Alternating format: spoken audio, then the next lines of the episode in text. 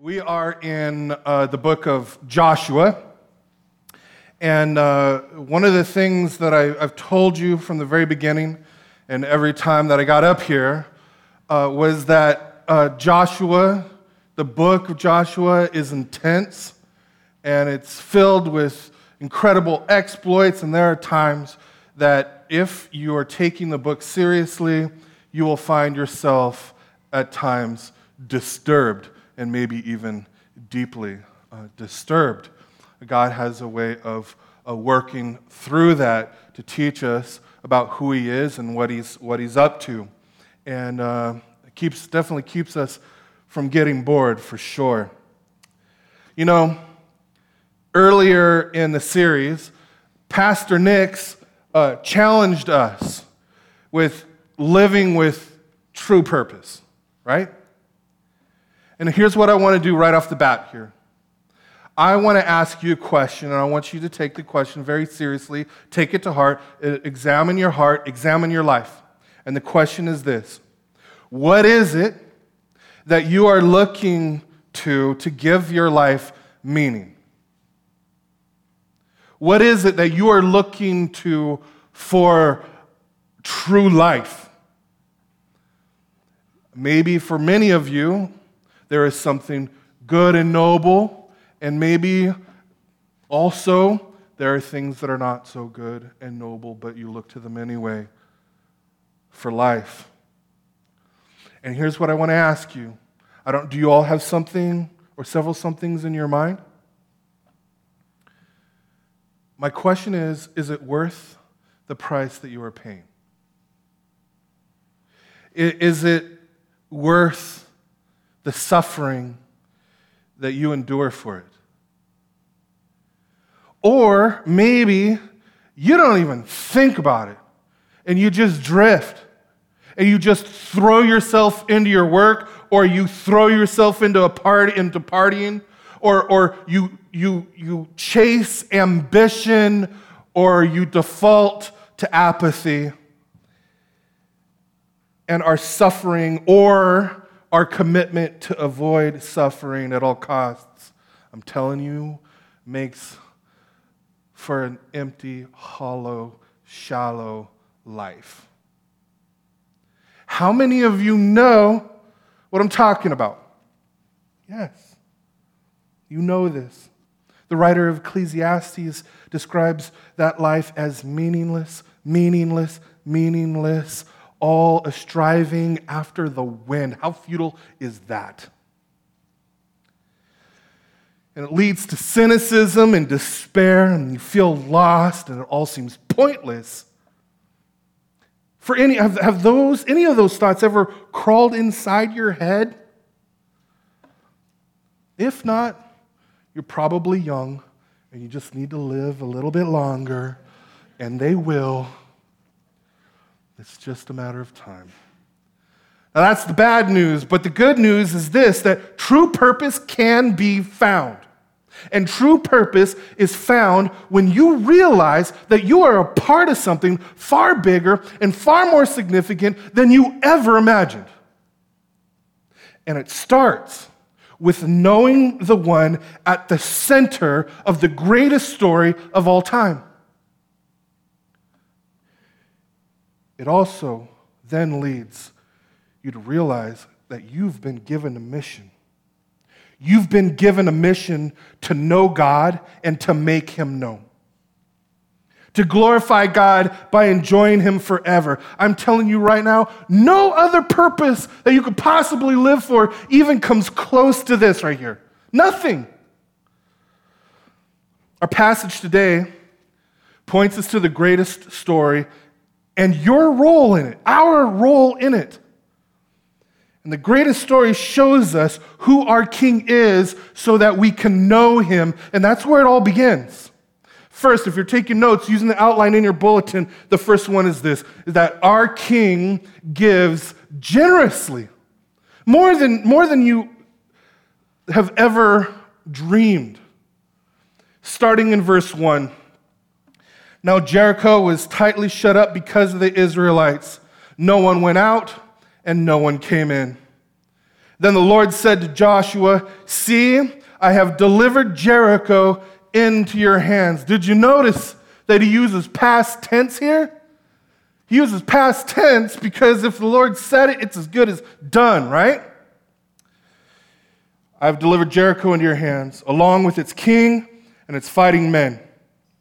March around the city once with all the armed men. Do this for six days. Have seven priests carry trumpets of ram's horns in front of the ark. And on the seventh day, march around the city seven times with the priests blowing the trumpets. Now, commentators will point out the emphasis on the, on the number seven throughout this passage, and that it reminds us of the creation account, and that the king is the creator of the world, and he has all authority over all of the land, and now is reclaiming it and restoring his people. Verse 5.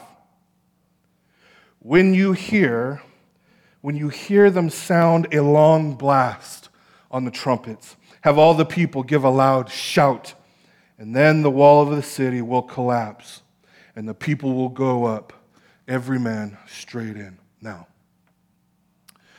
put yourself in the sandals of one of these Israelites, right? God says, I am delivering Jericho into your hands.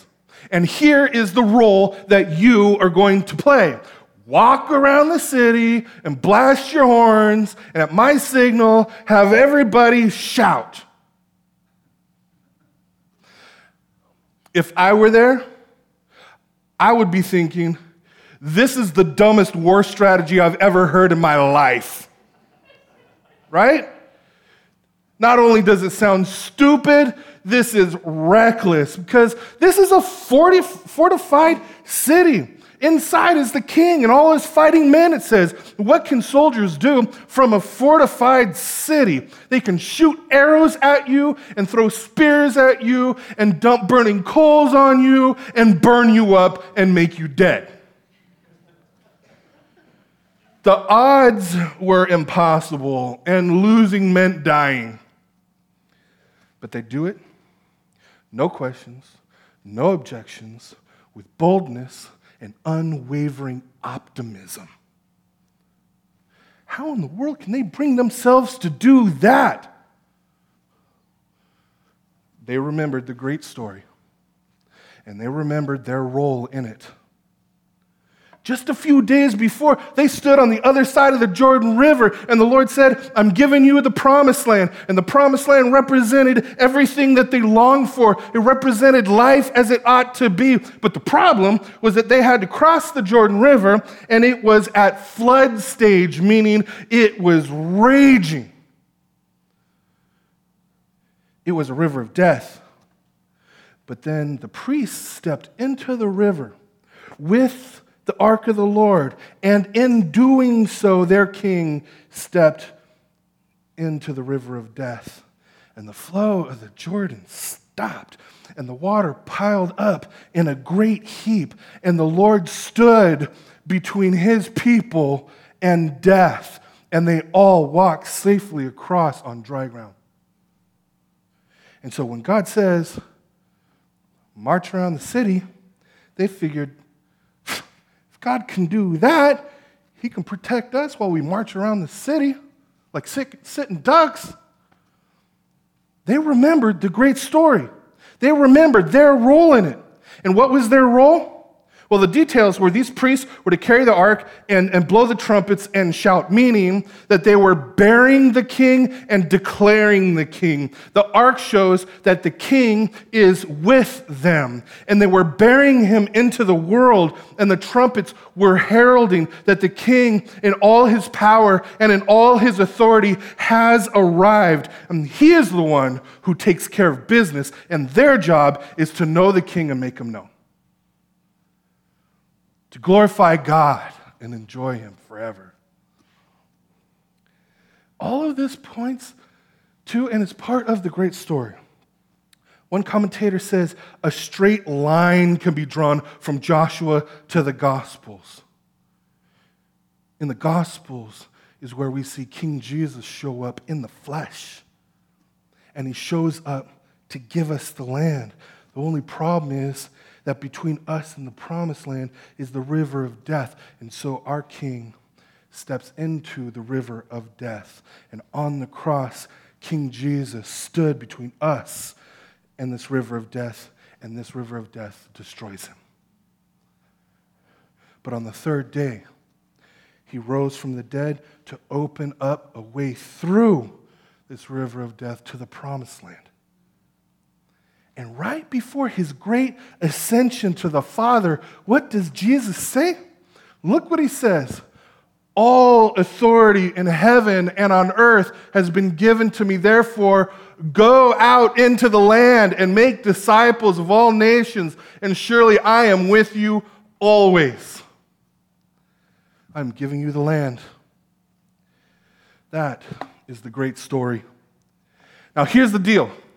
When you pledge your allegiance to King Jesus above all, above the United States, above the president, above your political party, above your cultural preferences, above the flag, above everything else, when you pledge your allegiance first and foremost to King Jesus, you have a role to live out in God's greatest story. The Apostle Peter, he tells us that you are a, royal priesthood. You know what that means? It means you are the king's priests, right?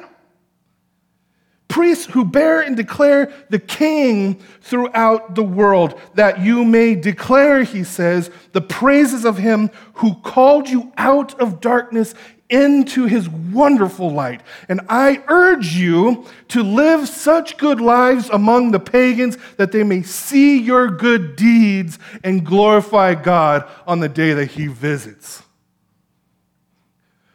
Paul, I mean, Peter is saying that we're like the priests who carried the ark of the Lord and blasted the trumpets. And our part is to know him and make him known. And our weapons are not swords, they're not spears, they're not guns, they're not bombs. Our weapons are God's love and truth. It sounds crazy, it sounds scary, but you can do this with boldness and unshakable optimism when you remember the great story and live out your role in it. So let me ask you. I want to ask you. I want you to be real honest with yourself. Pray against denial. Just evaluate your heart, evaluate your life. Maybe you're somebody else about you imagine you're somebody else evaluating your life. Let me ask you. Are you living out your role? In God's great story? Is that top priority for you? To know Him and make Him known. Do an honest assessment. I have to do this too, right? Are you on mission to know King Jesus and make Him known with truth and love? In your home, in your neighborhood, in your work, in your recreation, wherever it is that God places you. Now, we all have heard this before, but isn't it so easy to forget? It's easy to forget, right? We need to remember who God is, and we need to remember who we are. Now, I want to show you just practically what, how this plays out, what this can, can look like. I'll, I'll give you three things here, right? First of all, I mean, it's it's first of all, it's prayer. It, you pray every day before you walk out the door. Maybe pray something like, you know, Jesus, thank you that I'm part of this greatest story. God, thank you that you have given me a role in your great story. God, please help me to bear your name and declare your, your glory with, with truth and, and with love. God, help me to know you and, and make you known. Will you give me, God, opportunities to represent you in the world in, in word and deed, to reflect your grace, to reflect your goodness? You pray for that, and I'm telling you right now, God is eager to answer those prayers. Watch what happens. Watch what happens. Especially when life gets brutal when life kicks you to the curb and you can't see straight because of all the tears and pain. When you want to give up. But then God doesn't let you go. He preserves you so you can persevere. He carries you through in His strength because you don't have any. God is glorified through you in that. Because it's not so much that you are impressive, it's God that is impressive. Especially when people ask you about whatever it is that's different about you as you go through all this stuff, and you can tell them about King Jesus and his glorious grace. Pray for that. Secondly, plan, right? What I mean is regularly evaluate your life, not just on Sunday mornings when I ask you, you know, what's going on in your heart life. Pray for this uh, and then plan regularly, evaluate your life and ask God, what experience has God given me? What resources has He given me? What godly desires has He placed in my heart? What gifts has He given to me? Am I using what He's so generously given to me to advance God's kingdom of grace wherever He has me? And then, third, partner. You don't do this on your own, you partner up with others. That's how God works in community. That's what we see in both the Old and New Testament that we all need others in our life who will encourage us and help us pray, plan, and partner and move out on mission. So that's the first thing we, we learn about King Jesus and the, the, great story. He generously gives us the land and he gives you a role to live out in his great story. This is life as it should be life with King Jesus, peace with him, and peace with others. Second, our King judges justly. This right here is why we need to take our mission so seriously. This is why I hope every single one of us here in this room gets stirred up by the Holy Spirit to light us on fire to take our mission and our role in God's great story seriously because it is, because it is absolutely critical. Let me show you. Verse 15. On the seventh day, they got up at daybreak, marched around the city seven times in the same manner, except that on that day, they circled the city seven times. And the seventh time around, when the priest sounded the trumpet blast, Joshua commanded the people, Shout, for the Lord has given you the city. And when the trumpet sounded, the people shouted.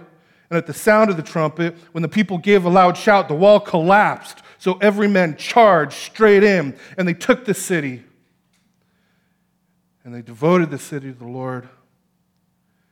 And they destroyed with the sword every living thing in it men and women, young and old, cattle, sheep, and donkeys.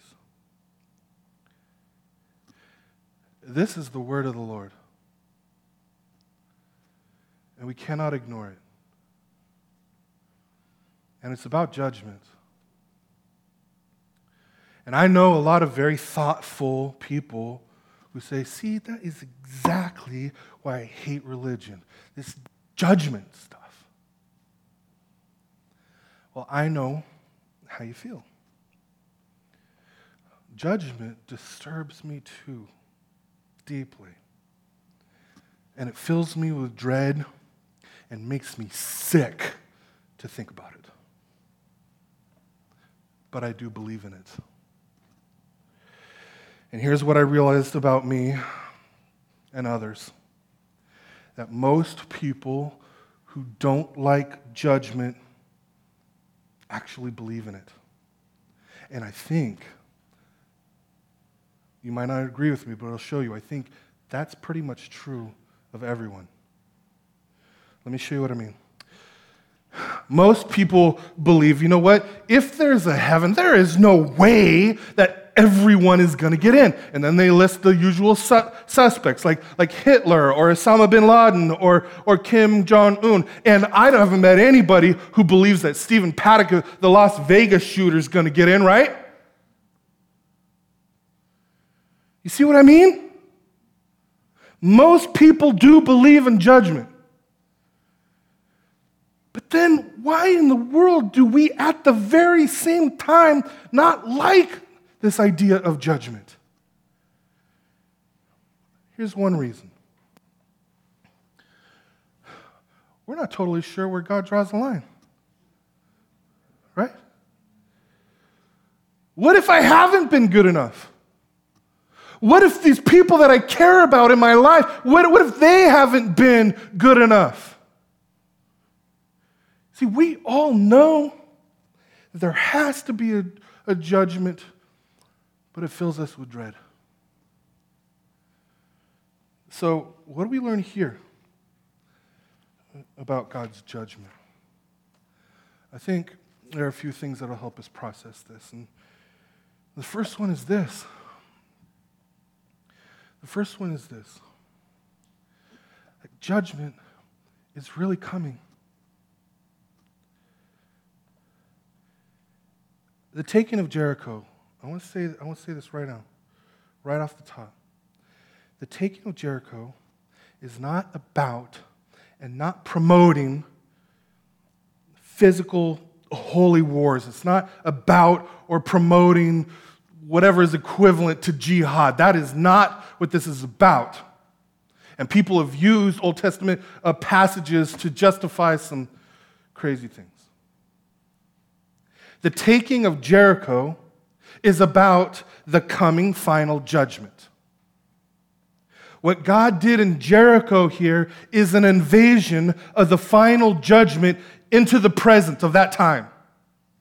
In the Old Testament, God gives us real historical previews of the coming judgment. Why does He do that?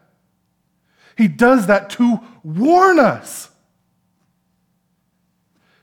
He's saying to us, look, you need to understand. This is really going to happen. I've told you and I've shown you there really will be a final judgment. You need to listen to me. You need to pay attention. God justly judges those who shut the door on him. We see in the first verse now, Jericho was tightly shut up. No one went out and no one came in. In the Old Testament times, when the author adds details that aren't necessary for the flow of the, the story, those details are not only historical, but they also uh, often are symbolic. The people of Jericho have shut their hearts, their minds, their lives to the Lord, and they didn't want to have anything to do with Him. Now we know from previous chapters that they heard about the Lord. They heard about how he delivered his people from, from Egypt and how he brought them through the Red Sea, and then how God destroyed their enemies who had enslaved them and oppressed them for so long. And then they had this, this, this great deliverance. And then they also knew about the crossing of the Jordan on dry, dry ground, just like the Red Sea. This filled Jericho with fear. They knew about this, and the response was not humble hearts, it was hard hearts. They'd rather die than bow before the true king. They'd, they'd rather die than receive mercy from him. But even then, even then, God is slow to judge. Seven days, seven priests, seven horns. On the seventh day, seven laps. Now, not only does the number seven point us to the creation and therefore has the right as the creator to judge, but the number seven here also is a number that, that represents completeness and fullness. In other words, God gives Jericho and God gives us complete and full amount of time and opportunity to repent. God is not quick to judge, He's quick to forgive. He is long suffering with us, and He gives us every opportunity to repent of our hardness of heart and to receive His mercy. And in this story, it's saying that there is no one in Jericho that, if they were given more time, would repent. At some point, judgment will come. It would be unloving not to talk about this. Those who have refused to allow God to come into their lives will finally get what they want. God will leave them alone. He will not be their king.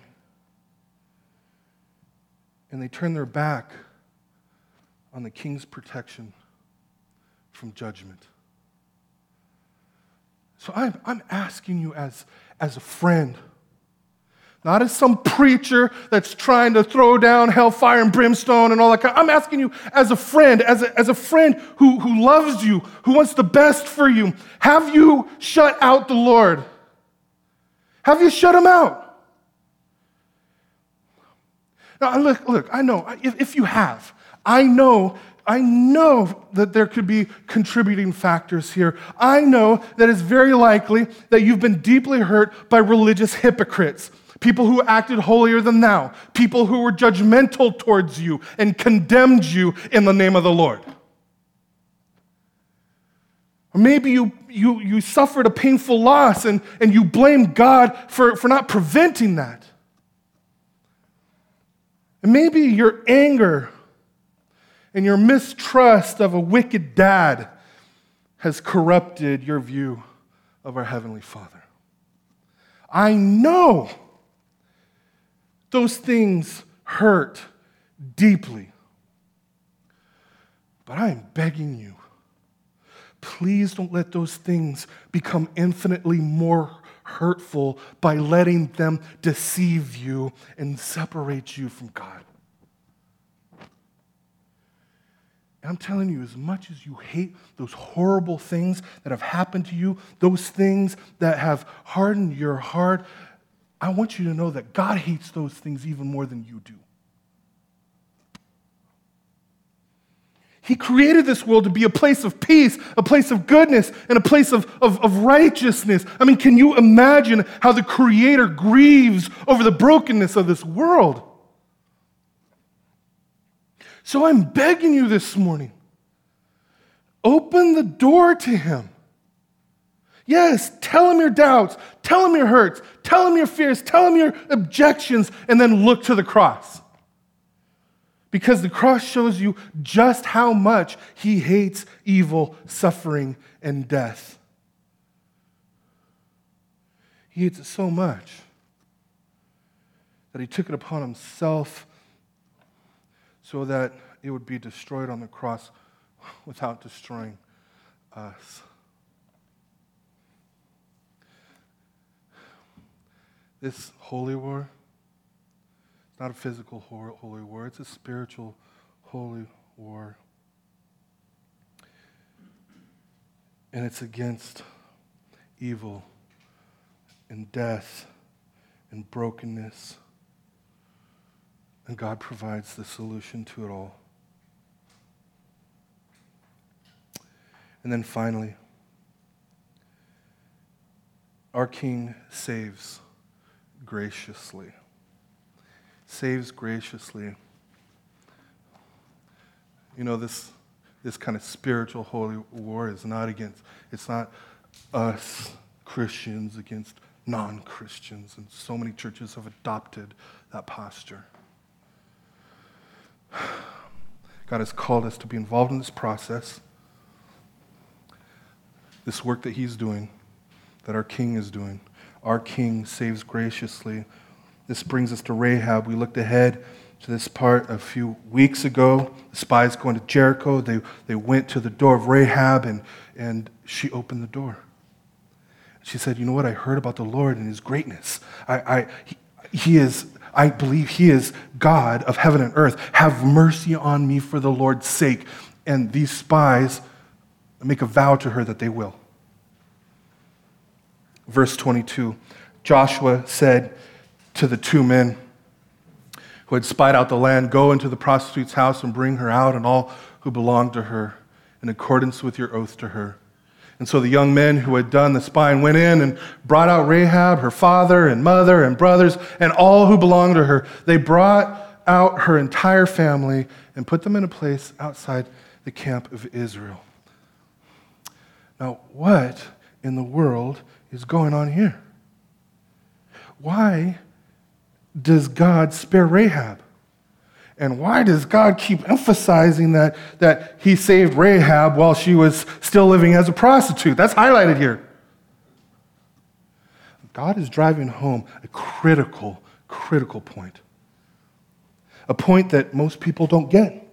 Remember, remember how I was saying how most people, even though they don't like the idea, most people do believe in judgment, that if there is a heaven, not everyone gets in. Most people believe that God will let the good people in and not the bad people in. But this right here totally blows that up. Totally blows it up. Rahab was spared while everyone else in, in, Jericho was, was judged. Most people in Jericho did not live this kind of life, but Rahab enters the promised land, and everyone else falls under the sword. So, what's the point? The point is that salvation is a gift of grace. It doesn't depend on what you do. It doesn't depend on what you don't do. It depends on what God has done for us. That is grace. God does not grave on a curve. Jesus tells us God demands perfection. Look, look what he said. Jesus of Nazareth said, Be perfect as your heavenly Father is perfect. Who here is perfect? Raise your hand. No one, right? We can't live up to God's standard. For anyone to be saved, it has to be a gift of grace, and it is received by faith. Faith in the King who saves. Everyone else in Jericho refused to receive the Lord by faith, but Rahab believed and was saved because she trusted in the King who saves. Now that sounds too good to be true, doesn't it? How's this even possible? Well, it's true, and we know it's true because there is another time when the king marched outside the city walls, but this time the walls did not come down for him. There was another time when the final judgment invaded the world and time and space. But this time it did not fall on God's enemies. There's another time when the people shouted, but this time it was not a shout of victory. The people shouted, Crucify him, crucify him. And the king marched up a hill, and at the top of the hill, he was enthroned on a cross. Darkness fell on the land, and the earth shook, and the king cried out, My God, my God, why have you forsaken me? And at that moment, the final judgment fell upon the king, and he was plunged into the fiery darkness of judgment. Why? Because it was the only way to save us. God took the judgment that we deserved so that we could get everything that He deserves the riches of Christ. And so, the moment that you put your simple, weak, wavering faith in King Jesus, who died for you, I'm telling you, everything changes. Everything changes. First and foremost, you are right with God now and forever. And then you become a part of His great story, and you are given a role to play in that great story. And my question for you is you do uh, my question is do you all do you all believe that this morning? Do you believe that you are part of the great story? Do you believe that you have a role in it? And my next question is are you living it? Is it your highest priority? If you're a follower of King Jesus and it's not your highest priority, God graciously in his love and in his kindness, invites us to repent of that very specifically and to take steps of faith, action. And my, my, my question for you is what is the Holy Spirit stirring up in your heart right now? What is it he's calling you to start doing or stop doing just for his glory? Not out of guilt, but out of gratitude. And out of the knowledge that there is nothing more important, nothing more meaningful, nothing more purposeful than to know Christ and to make him known.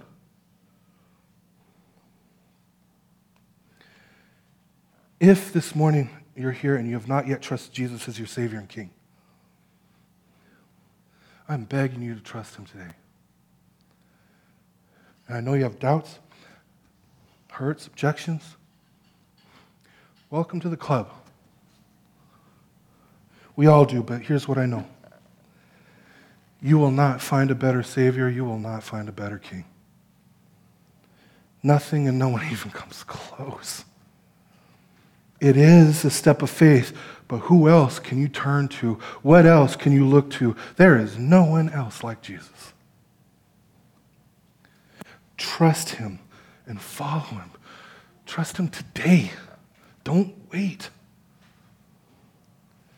For those of you who have already trusted in him, remember, remember your role in God's advancing kingdom of grace. Remember Will you remember this morning who you are? You are a missionary of God's truth, love, and grace, and part of a missionary team, a missionary community. I'm telling you, your role is going to look different than somebody else's. It looks per- different from person to person, and you don't have to do this on your own. But when you come to grips with who God is and who you are, His role and your role, you can throw yourself into this with joy and with boldness and unwavering optimism. You know why? Because ultimately, you really don't have anything to be afraid of. You ultimately, you, you have nothing to worry about. Nothing. Because death does not have the last word and the promised land is already yours. You can't lose it. And you are going to live with the king forever. And what you do tomorrow morning, what you do for the rest of the week, I'm telling you, counts for all eternity. What's better than that? That doesn't depend on you, but God gives us the privilege to be a part of what He's doing. It's part of my job to call you to that. That's why we do mission updates. And I ask you, you know, here's some opportunities. What role are you going to play? Here's some needs. What role are you going to play? We're in this together. That's why we do this. The stakes are too high to just coast through this and just go through religious motions. It's critical. And we need to encourage each other and spur one another on to good works to represent Jesus wherever He's placed us.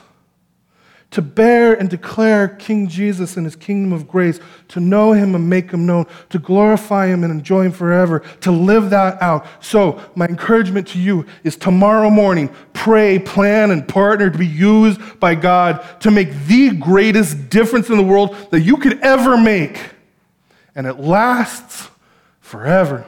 Amen? Would you please bow your heads with me? Heavenly Father, you are so good to us. You are so gracious to us.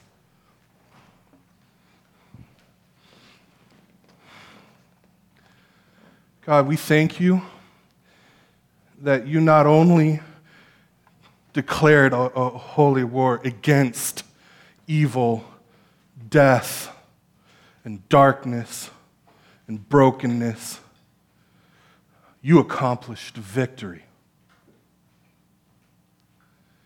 And you did it through weakness.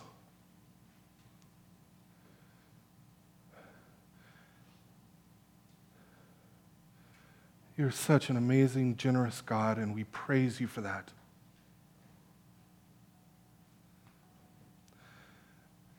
God, I pray that you would give us greater clarity on who you are and what you've done and what you're doing we get distracted so easily.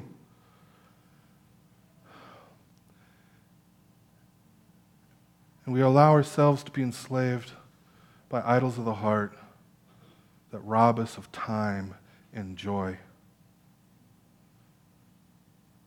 They rob us of our mission. God, help us to know that all good things come from you, but they can never satisfy the way that you satisfy us and give us contentment and peace and joy. God, I pray for every single person here this morning that you would bless them with a greater knowledge of you, to know you better than ever before and that you would stir within all of us a desire to make you known, to play our role in your greatest story. Forgive us for when we are distracted or prioritize our security or our comfort above what you've called us to, to know you first and foremost and to make you known. God, I pray if there's anybody here that has not put their faith and trust in you, God, I pray that you would give them the gift of faith. Only you can breathe life into them, open their eyes, give them eyes to see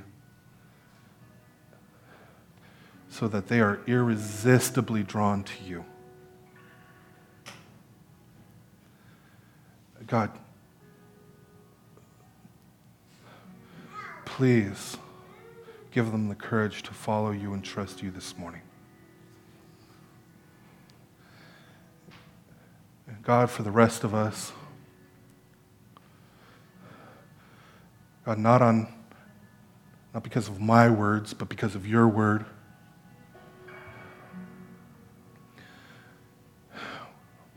We pray that we would love you more than anything and anyone else.